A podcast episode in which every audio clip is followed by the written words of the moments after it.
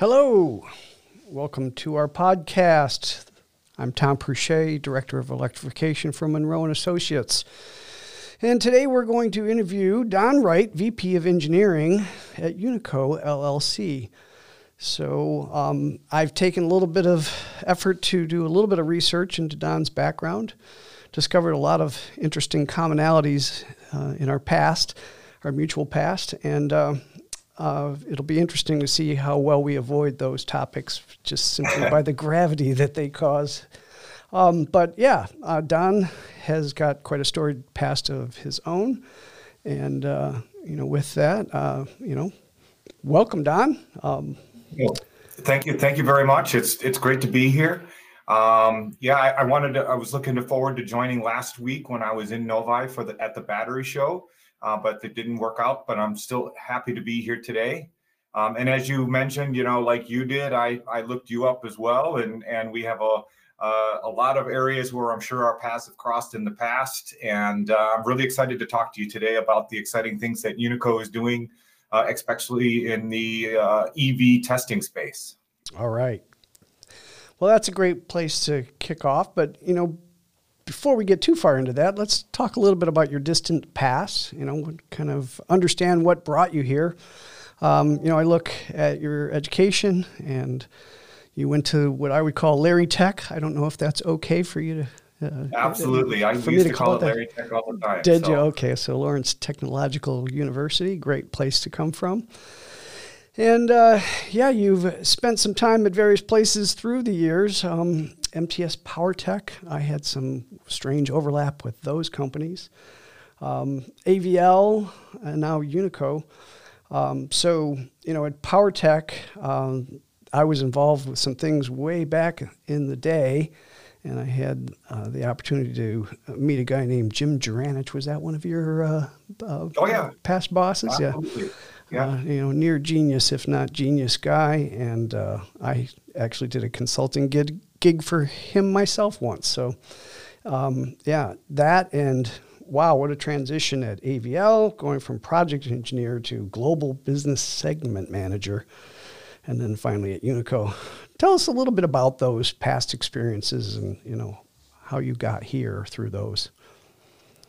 Yeah, certainly. So, you know, I grew up in Southeast Michigan. My dad worked at Ford. I worked at Boeing before, and then we moved. Uh, well, he moved. Him and my mom moved to the Detroit area in uh, the early '70s, and we were. I was born in Dearborn, and so you know, I've been around cars my entire life. We used to go to the Dyno Lab down at Ford for Christmas parties with Santa, and and so I think I was always kind of drawn to that kind of uh, engineering aspects and uh, went to Walled Lake Western. Uh, as and as you mentioned, well, first I did a little bit at, at Western Michigan University, and then I had the opportunity to work at AVL as an intern, engineering intern, and so I transferred to Lawrence Technological University for my double E degree. And also finished up my engineering studies, and then was working at AVL. And then my first real job was at MTS PowerTech with Jim Juranich. I mean, he used to work on his car in the in the back of the building there in Farmington. Still have ironically still have good friends from those days. Uh, um, Ray Skinner and, and some of the guys I saw last week at the battery show. So it, it's really a, it's a funny, tight community. Um, and then, of course, it went from uh, MTS Attack and then A&D. I came back uh, to AVL after my intern days back in early 2000. Um, and I really had the opportunity to transition from, you know, designing the test equipment that we were building in North America um, then into you know doing big projects uh, for customers like GM. I know you had some time at GM as well. Um, so you know back in the mid 2000s, they you know consolidated a bunch of their test labs into what they called the GM One Lab. So I had the honor of working at GM for that project. Um, and then I kind of moved into product management because I really liked kind of the business development aspects of gen- developing a new product. And, and we developed a product, and, and I already started to get into the battery space at that time because AVL was doing some battery development projects in Ann Arbor, and some of the test equipment was having was they were struggling with the automation system not being able to run for 24 7 365 unmanned and if you know anything about battery testing that's not a that's not a good thing if if something locks up at full charge on a big battery pack that's that's not a good situation so we started creating an automation platform for battery testing and then uh, I was doing lots of business development and product management there. And then I was invited to go to Graz and live in Austria for, for uh, a period of time, which was going to be like two to three years doing business development for AVL in the electrification space. That two to three years turned into nine years. Um, beautiful location. I met my wife there and uh, had a great time. Lots of great people, worked on great projects. And as you mentioned, you know, my last you know role there was global business segment manager for cell testing. We were getting heavily into battery cell testing at that time. Um, but then right at the beginning of COVID, or you know, the first few months, I had the opportunity to come back to the U.S. in the Midwest, just on the other side of Lake Michigan. So joining Unico as the director of engineering of R&D at that time, and then uh, since then, now I've been promoted to the vice president of engineering. So I'm overseeing all of our R&D activities, all of our system engineering for our customers. And so I've been in this industry. I've seen lots of things over many, many years. Very cool.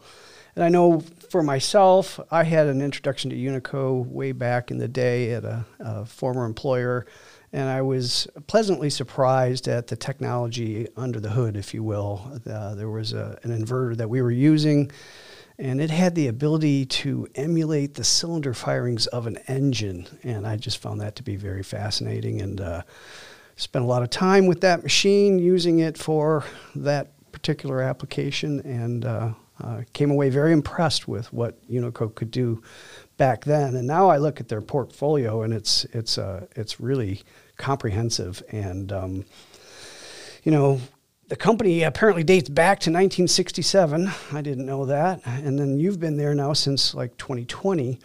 So, um, you know, tell us about some of the things that get you excited at, at Unico. What are some of the things that are current offerings that uh, you'd like to describe to our listenership here, if you will? Yeah. So, I mean, as you mentioned, the, the company came from the late 60s, you know, doing digital control of drives. They were one of the first companies doing that, and and I would say they were pushing the boundaries of what you could do with drive technology. Um, of course, late 70s, early 80s, developing that technology into engine or ICE powertrain test systems, especially when emissions were starting to become, you know, a hot topic. Um, and and this is where like the torque pulse simulation stuff that you were talking about so if you're doing durability transmission or durability testing on a transmission but you didn't want to run an engine for weeks months at a time you could use one of our drives to simulate the pulses of the engine uh, on that transmission and and and understand what the life of that transmission was. And then quite quickly after that it transitioned into adding on you know dc power sources to our to our dyno systems because there was hybrid technology coming battery electric vehicles were coming. And what is really exciting for me is to see some of these technologies that we've you know built up and established over the years now being applied to much higher voltages much higher powers um, we're using new technologies like silicon carbide and GaN to have extremely high switching frequencies um, to allow us to have much better control and smaller packaging in our test systems. And this, of course, is needed because as customers are trying to, maybe they have some old engine test beds that they want to upgrade to electrification and they want to put an e-motor test bed in there. Now they need a DC source and an AC drive for the dynamometer with very good control because if you're con- if you're controlling an electric motor with another electric motor, you need to have much better control of the load unit um, than maybe if it was connected to an internal combustion engine. And so we have the capabilities, and we have lots of customers that are asking us, "Hey, what can you put into place? We don't have so much space.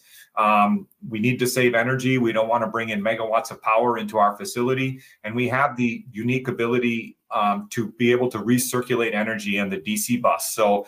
if you imagine the unit under test is is getting a DC power that's like a battery emulator, getting that DC power in, turning it into rotational energy, which is being absorbed by the dynamometer, and that energy is going back into the test system. And if you can recirculate that energy, you're not pulling all of that energy or putting all of that energy back into the building grid. And this can reduce the size of the power feeds going into the facility. And we have lots of very exciting conversations, especially last week, for customers that are doing that. They need to upgrade their old test facilities. They have older test equipment, and they need our help to to put new test equipment in there.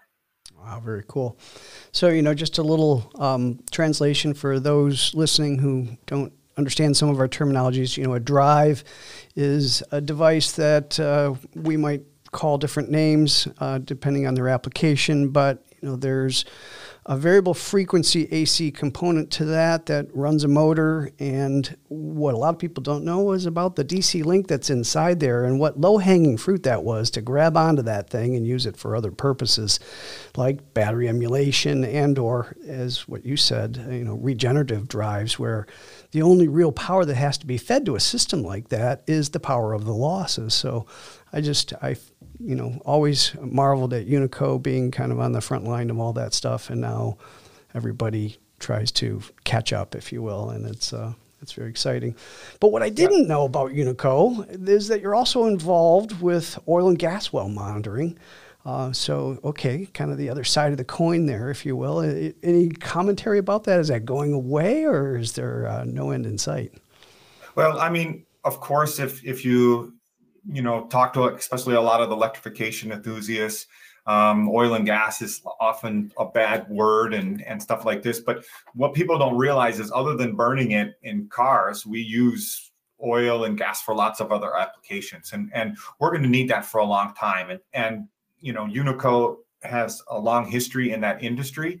Um, and we have a lot of very interesting technologies that allow us to get more um, capacity out of the wells um, faster, safer, more efficiently than a lot of our competitors. So we have a lot of algorithms that we actually run inside of the drive, which can determine what's going on down inside the well. So, f- for example, we can determine if there's going to be a blockage or if we're pulling too much water out or gas out, um, we can determine that by the load profiles on the electric motors. And then we can adjust those operating points to try to maximize the efficiency from those wells. Hmm. We're also doing things like putting solar panels on and adding re- regenerative drives so that as the you know, if the pump head is going down, you're regenerating energy. So you're not using as much energy to, to pull that oil out of the ground. And we also have some very interesting technologies that allow us to have you know, get rid of those big, huge, loud, bulky um, oil pumps with something that's much more efficient. It's quieter, quieter, it's safer, um, and you can do more with it. It's called the LRP. It's a linear rod pump, so it's using um, motors on a, a, like a rack and a pinion in order to do the pump in action. So, you know, yes, certainly we have a lot of customers that are focusing on electrification, but we also have a lot of customers that are relying on on uh, their oil wells to keep producing, and so we can support those customers as well.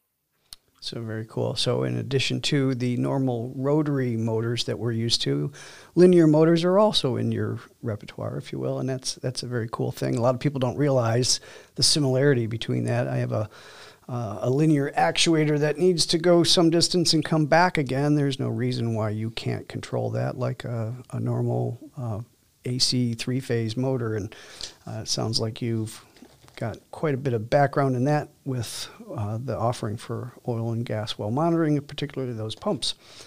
So I also noticed um, it's like a major product line in the power conditioning realm. You know, there's a lot of filters. There's uh, uh, a lot of very unique devices that kind of work behind the scenes when you start talking about things like motors and drives. Um, is this something that you would keep just for your own in-house purposes, or do you sell those devices to maybe even your competitors? I don't know how that works. Um, so. No, no, absolutely for sure. Because we've been in the industry for so long, we've had to solve lots of problems over decades of experience, and so we have a lot of these different products. Some go in our systems, especially some of our legacy systems. Um, some we sell to customers or, or competitors um, if they need them for that too as well. So it's a product line that we maintain and, and we sell every single day. So I wouldn't say we're spending lots of money in the development area on that. You know, a lot of our development funding is developing much higher performance, high frequency drives. Um, but it's definitely a product line that we continue to support. All right, and then you get into battery cyclers and emulators. Maybe you could, you know, tell our audience, you know, how they differentiate from each other. It's obvious to me and you, perhaps, but not everyone else. So let's talk yeah. about that a bit. Yeah, of course. So, you know, one of the big challenges with battery electric vehicles or hybrid electric vehicles is you know how long is that battery going to last and you know we always get into these discussions or you know especially if people are trying to argue against it. You know they might be saying oh yeah you know seven years or five years that battery's going to end up in a landfill and there's so much hype and and misinformation out there. But we customers do need to test their batteries. They need to understand how much life is going to be available at five years, at seven years, at 10 years. They need to understand if it's operated in Arizona or Nevada in these super hot temperatures, what is the life of that battery going to be and what is its performance, or in Alaska.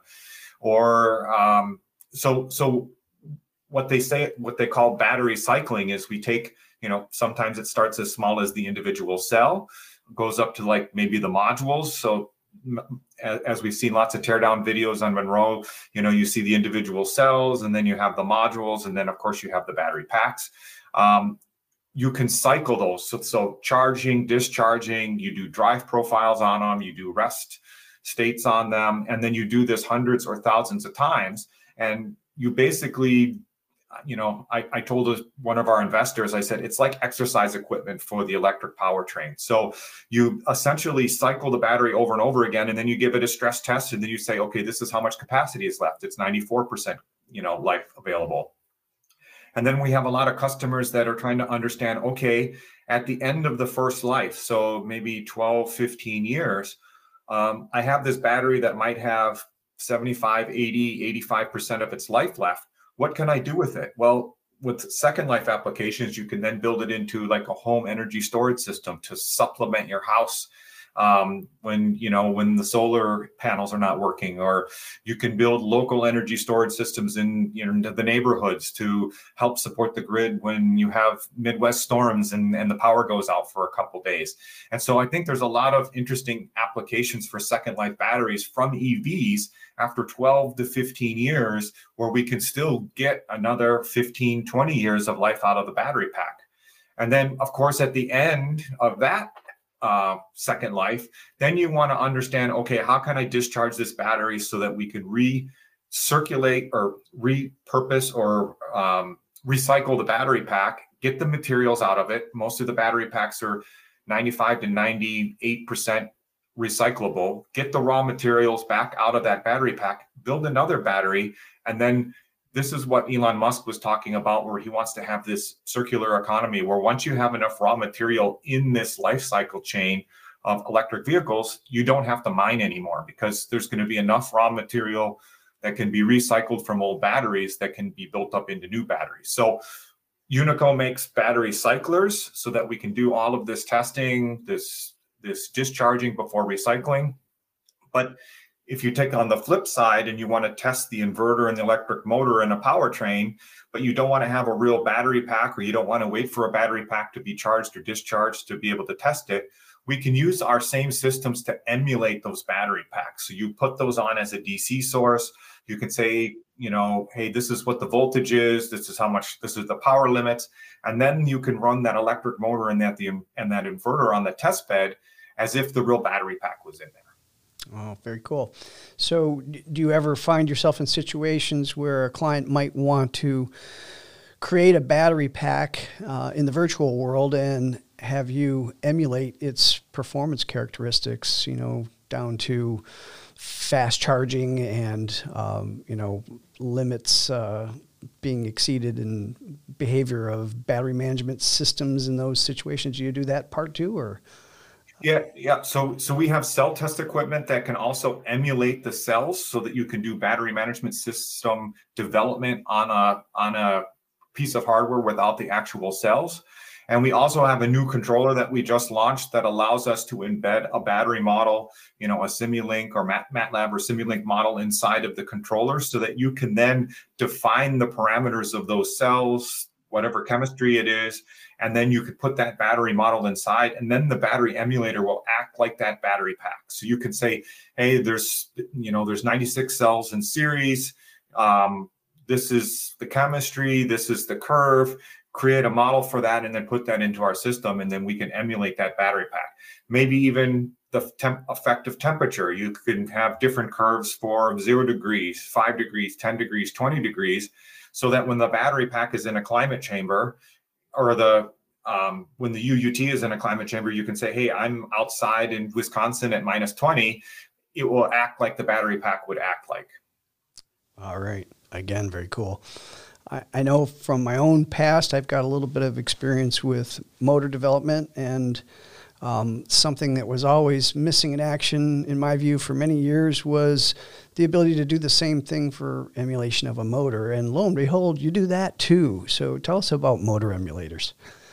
Yeah, yeah. So one of the very uh, important things during the vehicle development is developing the inverter or the power electronics. This is sort of the main controller. It, it's controlling the energy in and out of the battery into the electric motor. And as you probably know, a lot of times if the electric motor is not available, you can't put it on a dyno and, and test the inverter.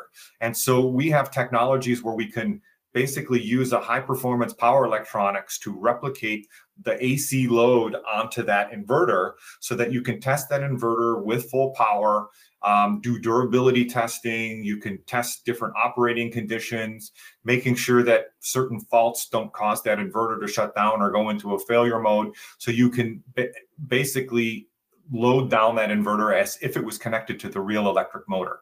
And so we have a lot of really exciting projects going on with several customers right now where they're asking us to be able to do this inverter testing uh, using, let's say, uh, AC load on one side on the output of the inverter and a battery emulator on the input so that we can control that whole test process. Wow. So, yeah, so many different tentacles out into the industry that we all know and love so much.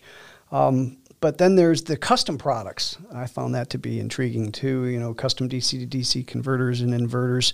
You know, how far does that scale? Are those still sort of focused on industrial and test, or do you actually cross over into product development for things like vehicle applications of DC to DC converters and things like that? Yeah so right now most of those applications what we call cpd or custom product development those are heavily used in the locomotive industry. So for example we have specific or custom drives that we use that control the climate conditioning system in all of the locomotive cars that you see in like a in a passenger train.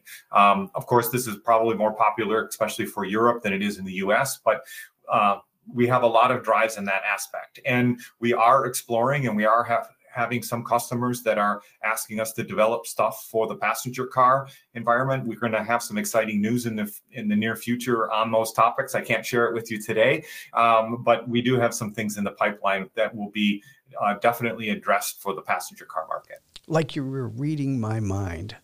So, since you already mentioned some things you can't talk about, tell us some of the more edgy items you can talk about. Anything that might be a new product offering in the public domain or something that uh, would give us a little bit of a snippet of the near future for Unico. What do you What do you have you can give us today? Anything?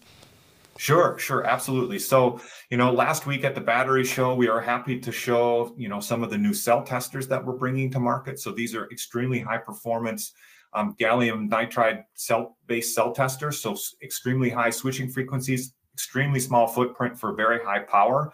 So this is really exciting for for customers that have large labs uh, where they need to test lots and lots of cells, but they don't want to have uh, you know racks and racks and racks of equipment.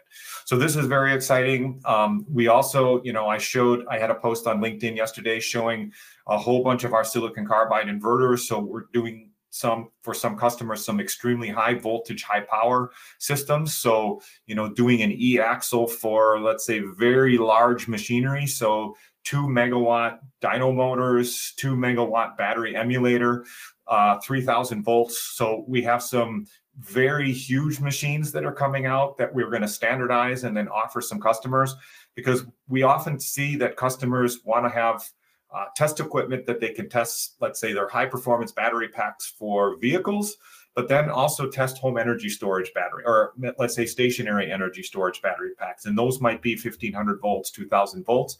And so we have solutions that can then bridge that gap. coming. So this this will be very exciting. Um, we also have a, a new product which allows us to test multi- multiple battery packs all in a single system using the same recirculation of energy.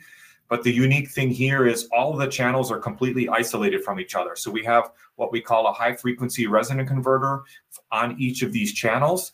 And this allows us to recirculate energy so you can do what sometimes is called seesaw charging and discharging the batteries. So just moving energy from one battery pack to the to the other.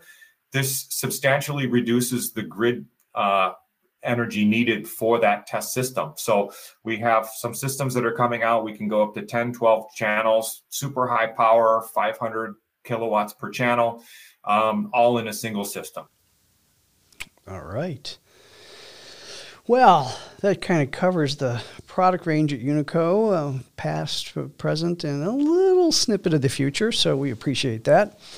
So yeah. one of the other things that I see that you get involved with, and it's a subject near and dear to my heart, and that is uh, the education of our youth. You have some mentoring that you do, and you're involved with FIRST, a, a global robotic robotics community, preparing young people for the future. Well, yeah, there couldn't be much that's more important to me than that. I spent a lot of my time doing it myself.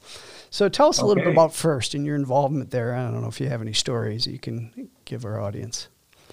Yeah, I mean, I had I always say that it was the hardest fun I ever had. So, you know, I was really a lead mentor for a couple different First robotics teams from 2000 until probably 2012 2013 when i was in austria i, I kind of i did it a little bit remotely when i was there um, had tremendous, uh, a ton of fun, learned a lot, um, learned what it really meant to work hard and have fun. Um, I had a team 469 out of West Bloomfield, one of the hardest working teams ever. So I, you know, they had a mindset like I did, and and I was lucky to have a couple mentors that worked with me that you know we had a model that we didn't go to go home until the last students wanted to go home so if you know i, I spent many nights after midnight working with the students, trying to you know build robots to compete in this competition, uh, and then only to get up at five in the morning, go into work, and and start the whole thing again. And um, great times, met lots of great people in that organization. Um, actually, when we moved to Wisconsin, my wife and I went to the Milwaukee Regional, um, and we were going to join a team that was just down the street from us.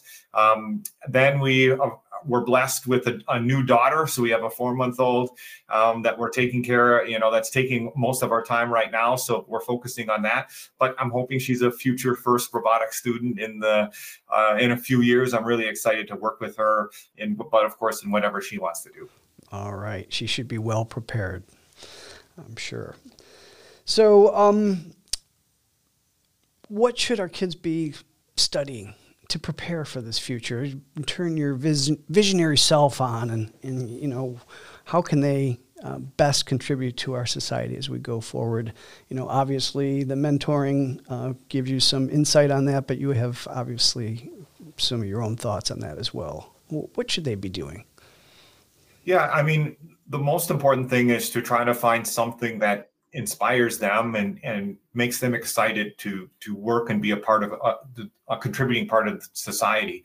You know and I, you know i've i've gone through the university program went to school and got my master's and and and my bachelor's of science.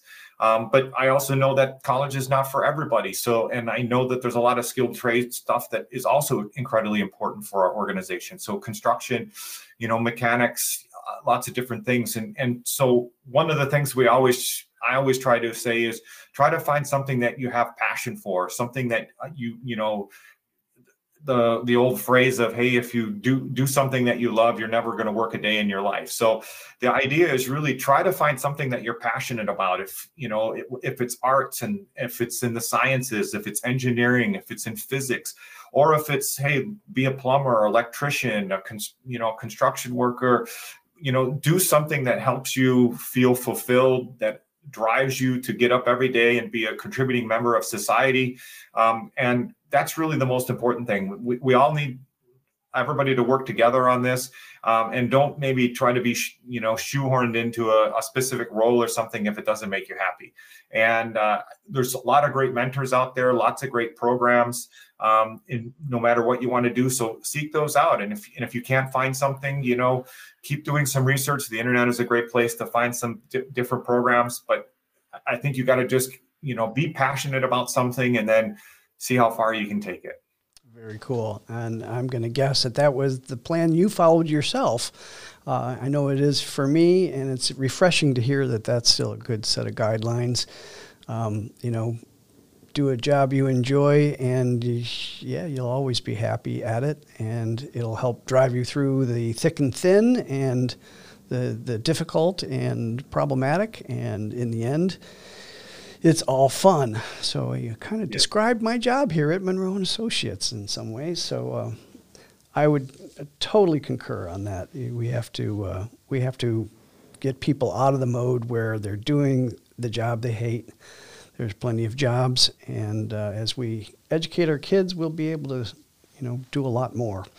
Um, a lot of time talking about uh, you and your past and your companies and your mentoring, and now uh, let's kind of delve off into some technology. I'm sure in your role you get involved with a lot of different technologies, and you know one of the things I know our audience is always looking for is you know what's the next big thing, or let's just take one subject at a time. Batteries, you know, for the longest time, we've kind of just categorized batteries as lithium ion. You know, they followed on after nickel metal hydride in cars.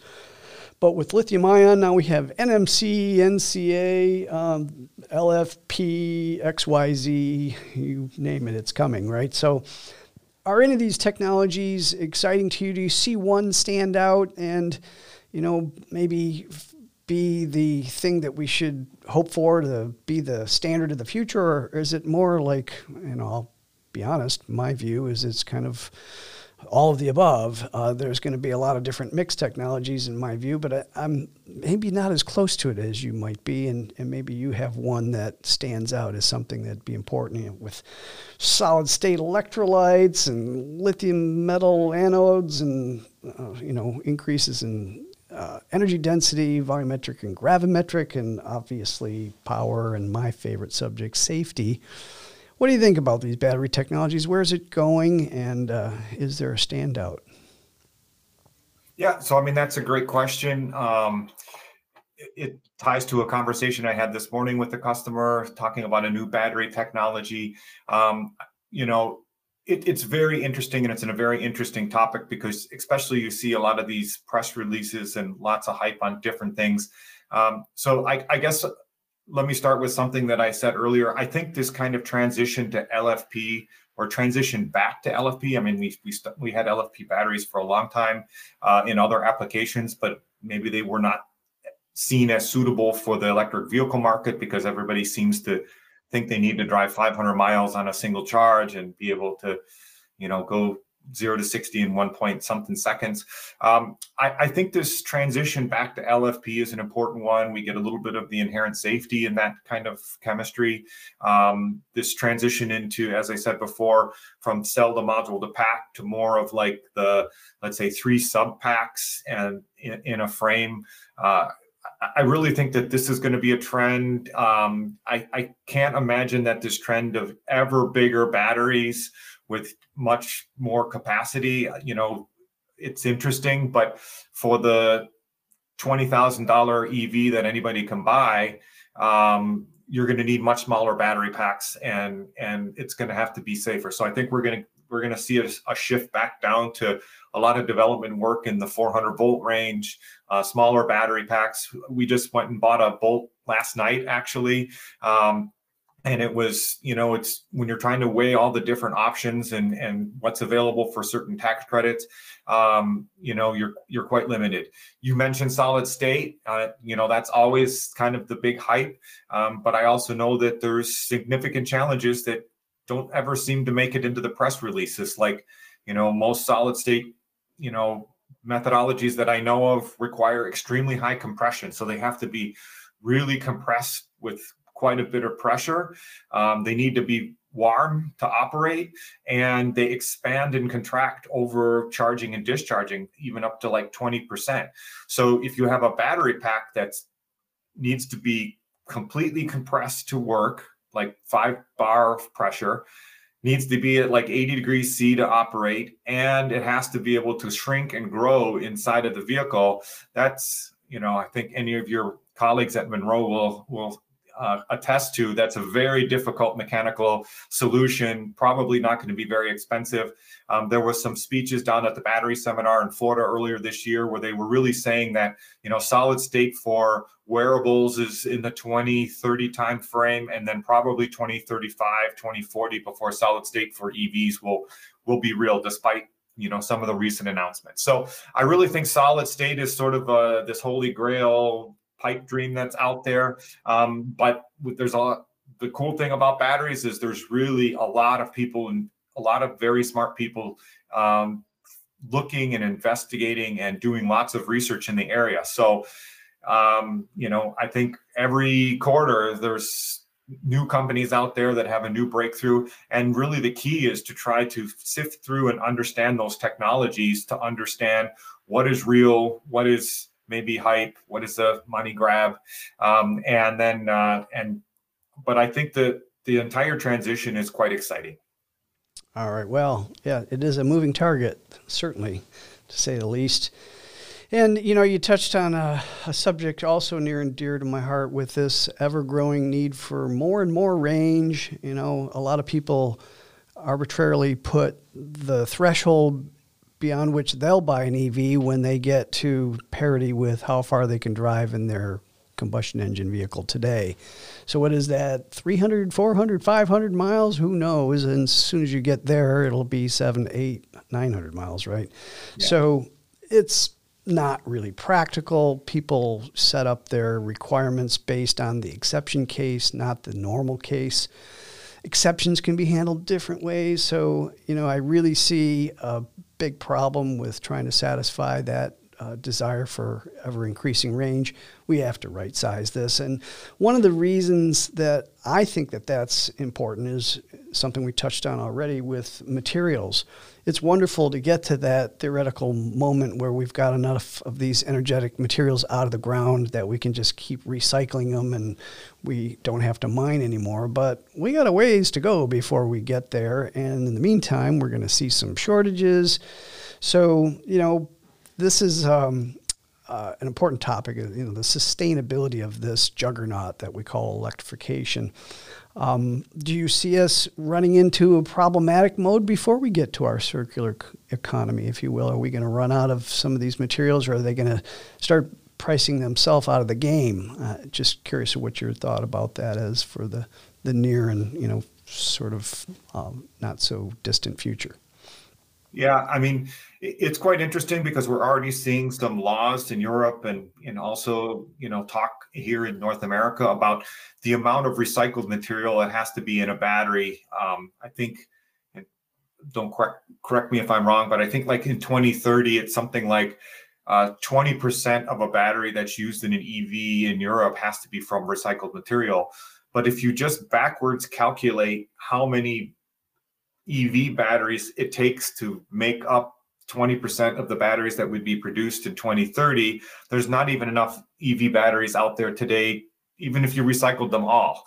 So I, I think that there could be a very interesting challenge where we are having legislation um, being introduced to sort of, I don't want to say force, but that's pushing the industry in the direction I think it should be going, but maybe with some unrealistic timelines. And we need to take a step back and say, okay, what makes the most sense in order to drive this industry forward without alienating a lot of people? Um, you know, we also see, you know, there's lots of articles about the magical black mass and and things like, hey, is this the next gold and stuff like this? Well, there's a basic there's a basic math formula behind that is if that black mass is more expensive than new raw material mined out of the ground nobody's going to use the black mass because if it's more expensive to use the black mass than mine it out of the ground unless of course you're forced to by regulations the economics won't work and so we have to make sure that's a tricky math equation to solve because you have to make it valuable enough that people want to recycle the battery packs so that you can get the material out and then recycle it. But you can't make it so valuable that it's too expensive to reuse it and it's cheaper to go and get new material. So that that's a you know that's like a circular equation in Excel. So you have to make sure you you can that's a solvable math problem that we need to figure out. Yes, interesting. I mean, if there does prove to be some shortages, it's going to kind of uh, revalidate the points you and I made here about trying to right size the battery for the purpose. You know, if we want these things to be affordable, you know, they can't all have 100 kilowatts plus, kilowatt hours plus in them. So, um, yes, interesting that we share that yeah, the common just opinion. to comment a, comment a little bit on that. You know, I always say that people try to apply the internal combustion engine refueling mindset to EVs. They think, okay, I run my EV battery down to 25% and then I need to plug it in and oh my goodness, it takes overnight or it takes me, you know, an hour on the DC fast charger. Well, in actuality, if you kind of plug in every, you know, if you have the benefit of having a even a level 2 or a level 1 charger at home and you can plug in as you come in and park, or if you have inductive charging, you just you know park over the, the inductive charger. You're just trickling it every night, and then you almost never need these long recharge times unless you're of course traveling long distances. And and we do have to figure out the infrastructure, and there's lots of interesting and exciting announcements that are going on with the NACS connector, and it's going to solve all the problems of DC fast charging. It, it doesn't, but uh, people think it does. But anyway, what they don't realize is that if you start treating your you know refueling uh, mindset like your laptop or your cell phone and not like your internal combustion engine vehicle the use case is completely different. But I would even say that transitions into long road trips as well. You know, both my wife and I, we drive back and forth from Milwaukee to either the Detroit area or up into the Thumb because we have friends and family there, and we we make that trip all the time in, in our Lightning or when she had her Mustang, and now we'll be doing it in the Bolt. And we often take more frequent stops at locations that have a fast charger. You plug in you go inside, you go to the bathroom, you get a cup of coffee, you get a snack or whatever, you come out, it's 20 minutes and you've already put on, you know, 100 more miles onto your onto your vehicle and that easily gets you to the next stop. And by the time you get to your final destination, you've stopped a few times. Yeah, everybody says, "Oh, you stopped four times for charging."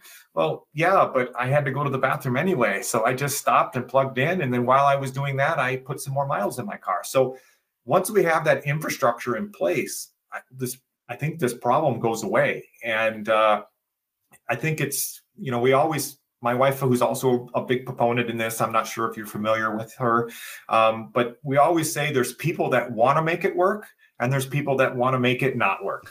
and uh, so, so true. We, we want to make it work. We know it's not for everybody. We know if you want to go up into the UP and tow your snowmobiles all over the UP in the middle of winter, uh, yeah, you're not going to find EV chargers, and it's and that's not the right application. But I think that the it is a right application for a lot of people, and it and it's a perfect application for us. I find it interesting when you do find the people that seem to be bent on making it not work. Um, you can give them a compelling argument that they relate to. For example, many of those aren't really very fond of fueling their car up, spilling gasoline on their car, their pants, their shoes, uh, or you know, heaven forbid, the diesel smell. Yeah, um, yeah. You know, so they quickly forget that there's value in not having to experience all that anymore. Um, you know, they get all caught up in safety concerns. Oh, I don't want to get a car that explodes, and they suddenly, you know, have a lapse of reasoning with regard to the incidence of uh, such thermal events in vehicles and not realizing just how less frequent it happens in an electric vehicle. What they know is that whenever there's a news story about a car that lit on fire, it's always an EV, yet they don't realize how many of those fires there were every day that didn't make it into the news because they weren't interesting. So, yeah, you've got the safety concern um, that um, is a very real advantage for those who choose to look at the data. Um, then you've got, you know, beyond safety, there is what happens when one of these uh, events occurs.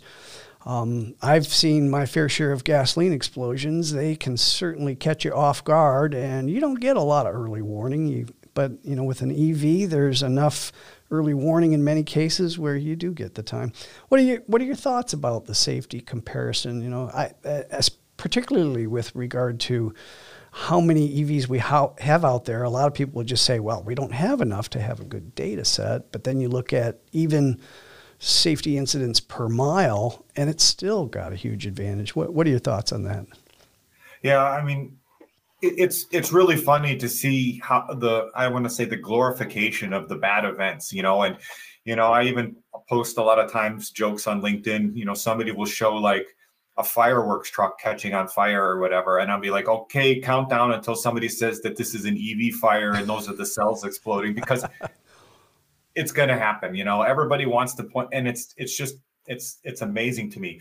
You know yeah and and as i mentioned before my wife does a lot of stuff where she tries to debunk some of these things. And you know when the hyundai had a had their recall on their on their battery packs you know she did the real math and she's told you know hey this is how risky this really is. And it's it was such a fraction of, of a percent but it's it it's really amazing how many people even talk to us that that say well, I can't believe you're parking that in your garage. And I'm like, well, you park a gas car in your garage and it's full of gasoline. I mean, everybody knows how dangerous that is. And I don't know. It's on, on one hand, I understand their kind of fear about it. it. It kind of goes back to the other thing. People that want to believe in a certain way are going to find all the articles that say things in that direction.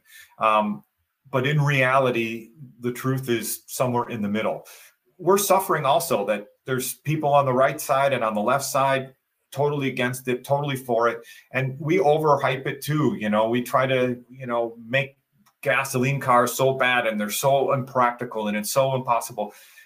You know, we can have an eclectic landscape of, of vehicles, but you know, the point I always try to make is, you know, I think electric vehicles can be used by a lot more people once we have a, a, majority of our population using electric vehicles especially in you know around cities and in suburbs and stuff like this where you're not traveling very far we have the capability of putting solar on our houses so that we can get the energy from the sun. Um, and I, I think overall that's a better solution than always you know continually to burn gas for the rest of eternity because eventually it's going to run out. It's it is polluting. I know it's vehicles are so much cleaner today than they were, you know, 70s, 80s, 90s, early 2000s, but still, you know, who's going to suck on a tailpipe and and and do it voluntarily? Um, it is it is polluting the environment. So um, i think there's a better way and it's always a fun discussion. All right. Well let's try to get into some of that discussion with our time remaining here. Um, we've kind of beaten up the battery subject a bit. Um, about yeah. motors? You know, you you are exposed to all different sorts of motor technology. Our listenership would probably appreciate hearing your viewpoints on you know next generation motor technologies. This is everything from the modern day radial flux machine. I go out on our floor there and we've got 15 odd motors all torn apart and they all look the same to me. And you got little differences between them, but they're all sort of in that same um, design category in my view. And then you have axial flux machines, which is a kind of a different format, and they seem to align themselves well with supercars and things like that. We know that that's partly because they're expensive, um, but it's also you know uh, commensurate with what they're trying to do with a supercar. It's a very power dense application. What are your thoughts about axial flux versus radial flux? Is there is there a trend there worth chasing? I mean, I think there's there's a you know there's lots of different trends, and the exciting thing was so last week it wasn't just the battery show it was also the hybrid and ev show and there were lots of very interesting technologies out there um, you know axial flux motors there was even a, a, dual axial flux motor where they can turn half the coils off uh, to have like um, higher efficiencies um, you know, really for the electric motors, it's about getting the most amount of power out of a smaller size um, in its application. So this is why we're seeing lots of e-axles being developed. You can use a higher speed e-motor going into an e-axle. Um, we're seeing other industries like EVTOL, um, where they have multiple electric motors in a machine in order to fly, have redundancy. Um, seeing tons of development in those areas for numerous different technologies.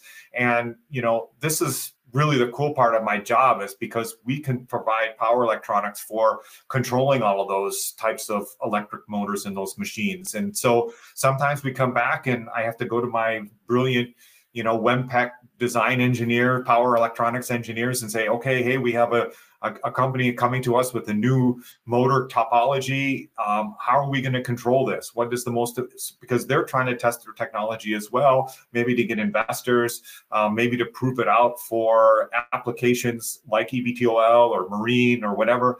And so it's the the motor, the number of companies that are also developing different motor technologies, like you said, smaller size, super high power, dense, trying to get rid of the rare earth mat- uh, materials. Um, it's quite exciting to be also in the e-motor testing space as well.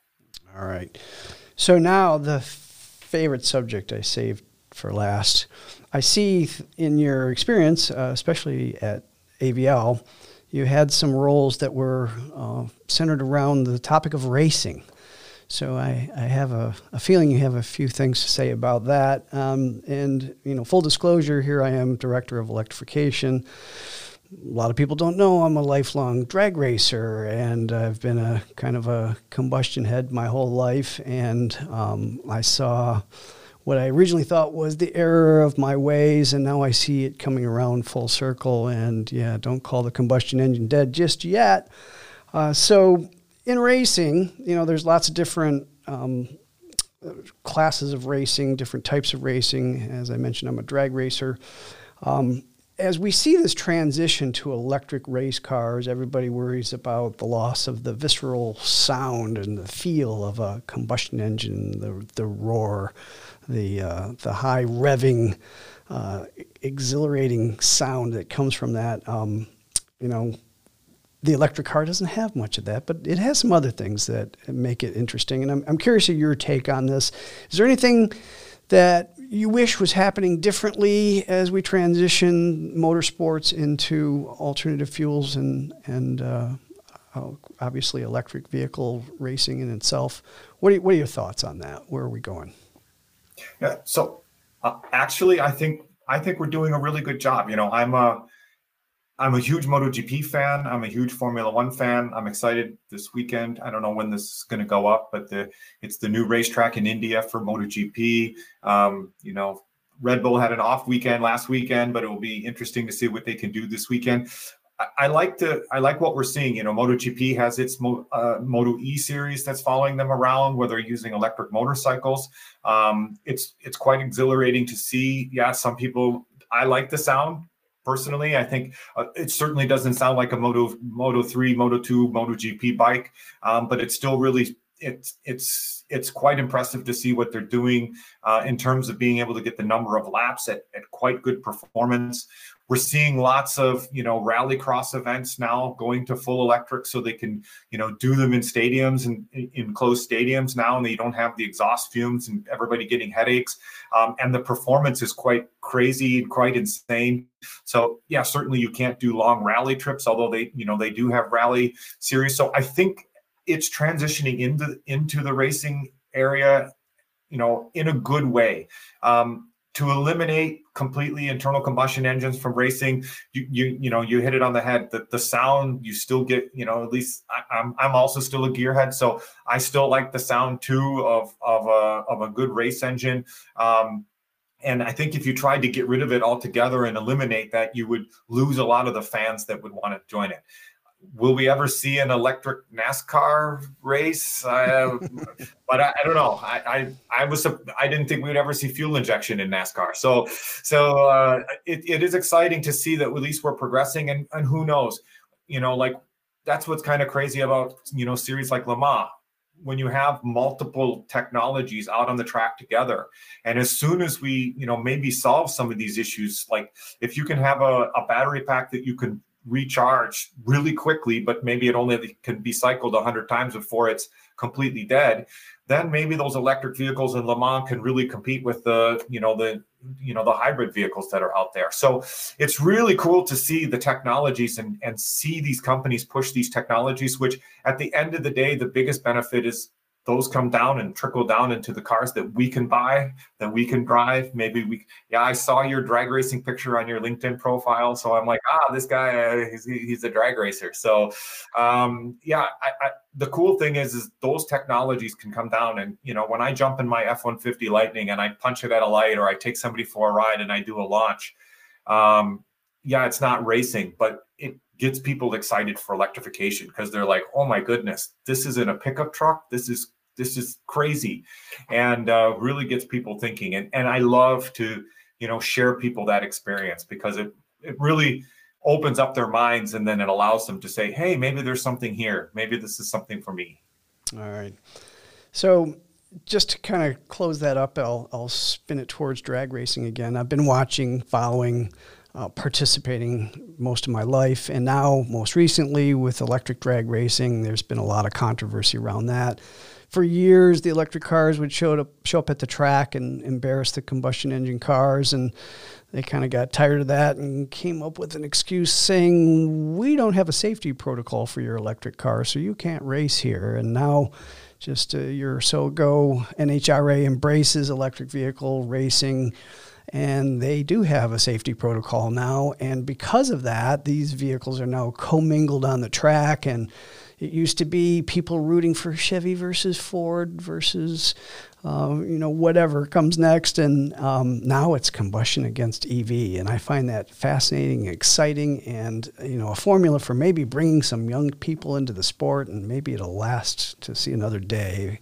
where yeah. it's otherwise in a crash and burn spiral. So in drag racing, it's very obvious when you look at it. You see all the you know nine and 10 second electric vehicles that are reasonably affordable now, um, but there seems to be a limit, right? So where is that limit? It seems to be moving target. It took I think it was 32 years for a car to go 200 miles an hour in the quarter mile in the 60s, and you know we just last year had our first drag racing car do 200 miles an hour in the quarter mile. Um, and it, it took um, a very long time to go from 200 to 300 with the combustion engine, again, 30 odd years. Um, but there's a lot of speculation saying that we'll be able to get to 300 in just a few years because of just how fast the technology is evolving and how much emphasis there is on the transition. So, finally, last part of this is that right now the pinnacle of drag racing is top fuel, funny cars. Uh, this is nitromethane and um, methanol being burned with really high boost engines, and they're making north of 10,000 horsepower. There's problems even having a dynamometer that'll measure that much power. And if electric technology is going to compete in that space across the board, eh, we're going to need 10,000 horsepower electric drive systems. So can we get there? Um, I'm wondering if you, you have any thoughts about that insight. You're testing all sorts of different motors, you're using them as part of your products.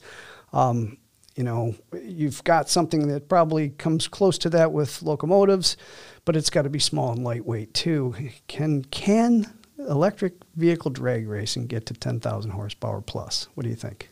How long it'll take? Uh, yeah, this is that's an interesting challenge. You know, I've I I've been to quite a few uh, drag races back when John Force was racing. He was one of my heroes, and I've breathed I've breathed nitromethane when they fired that engine up, and you're like, what is going? My brain is on fire.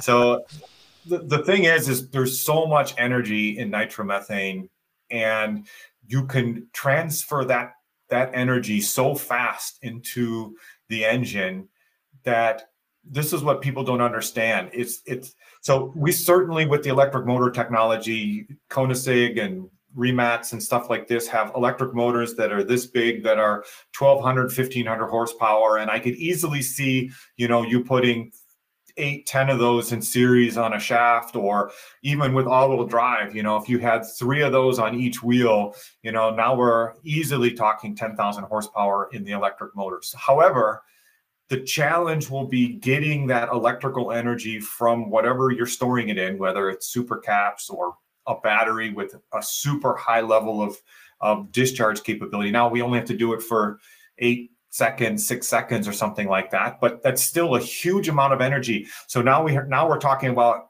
cables like this, uh, connections, um, there's a bit i would say that the power transfer from the storage medium to the electric motors is probably going to be the biggest challenge once we get to that point. I think the electric motor is not a not a problem. Um, you don't really in relatively speaking uh, you know the battery pack or the energy storage system i think we can do that with super caps um, or super high energy you know 20 you know 25 30 c cells. Um, but transitioning the energy through an inverter in a way that it's controllable, trans- transitioning it from DC to AC, that will be the biggest challenge. And um, but now you got my gears turning. I'm I'm going to try to figure out okay, what would be the best way of doing that. But to me, that would be the biggest challenge. But I think we're going to solve that. You know, I think probably would it would be an integrated inverter on the electric motor with uh, energy storage located on it or very near it. Um, and then you would just have to synchronize everything. And i bet and with the the, the interesting part is with the electric motors you would automatically have the traction control that you never would have in a an internal combustion engine dragster. And if you really think about it you're going to have full power to the floor the whole way down that track. And so I think it could be quite impressive. All right.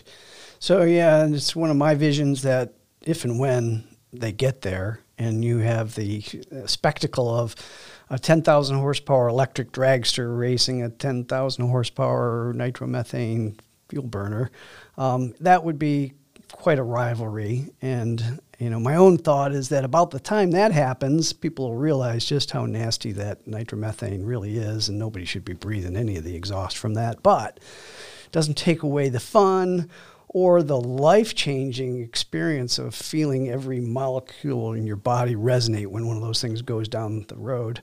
Uh, so, you know, my thought is that, you know, maybe it'll be about then where we'll have some alternative fuels that breathe new life into the combustion engine. And one of my favorite fascinations is hydrogen and can we get there with hydrogen combustion? That's a really difficult proposition because, as you mentioned, nitromethane being really energy dense, hydrogen not so much. So it takes a lot of air to get to big power levels, um, but there's a lot of people working on that. Do you encounter any of that in your work? Do you see anybody doing really cool things with alternative fuel combustion engines? Uh, certainly. So, you know, um, for for example, in a lot of the shipping ports, the vehicles that are moving transportation containers around, if they want to convert them over to hydro- burning hydrogen. So we have customers that are doing things like this. Um, we also also in the mining industry, um, whether they're going full electric or whether they're using either a hybrid fuel cell or a you know hybrid fuel cell methodology or or, sorry, hydrogen fuel cell, or whether you, they're burning hydrogen inside of the combustion engine. Um, the, the biggest challenge for me for hydrogen, like you said, is the losses along the way. So from where it's either generated or stored, the losses, you know, hydrogen is very tiny. So if there's any little leaks uh, anywhere, it likes to escape. And if you start looking at the efficiencies from, you know, well to wheel, hydrogen is has has a lot of significant challenges to it as well as not being as energy dense. So i think that's a that's a that's a difficult problem to solve but you know as long as it's green hydrogen also that's that's great. So it's it's very exciting to see what they can do and and like i said i think the the future landscape is very eclectic with lots of different technologies providing the appropriate solutions at the appropriate locations. You know, to say that every car is going to be a fuel cell hydrogen vehicle, I don't think that's feasible. To say every car is going to be a battery electric vehicle, I, that's also not feasible. But I think it's really exciting that we have all of these alternate technologies that we can pick and choose and understand these are the best technologies for these different applications. this is where we kind of win as a society and as a whole. All right. Well, we've about exhausted our time. I really appreciate all your wonderful insights, and I really enjoyed turning turning the discussion into a gearhead to gearhead discussion. So, uh, to your point earlier, getting your gears turning in your head, I'd love to have a follow up offline at some point and do some brainstorming. Yeah. Let you know about some of the activities that I have going on in the background. There may be some synergies there. Um, Perfect. I look forward to a follow up offline and maybe, who knows, another one online someday. So, yeah, this would be great. Thank you very much for the time. It was great to connect with you, even even over the computer. But uh, yeah, it would be also wonderful to meet you in person. You know, like I said, Veronica and I come to the Southeast Michigan area quite often. So uh, maybe we can catch up. That sounds great, Don. Thank you very much. Appreciate great. your time today. Great. Thank you. All right. Cheers.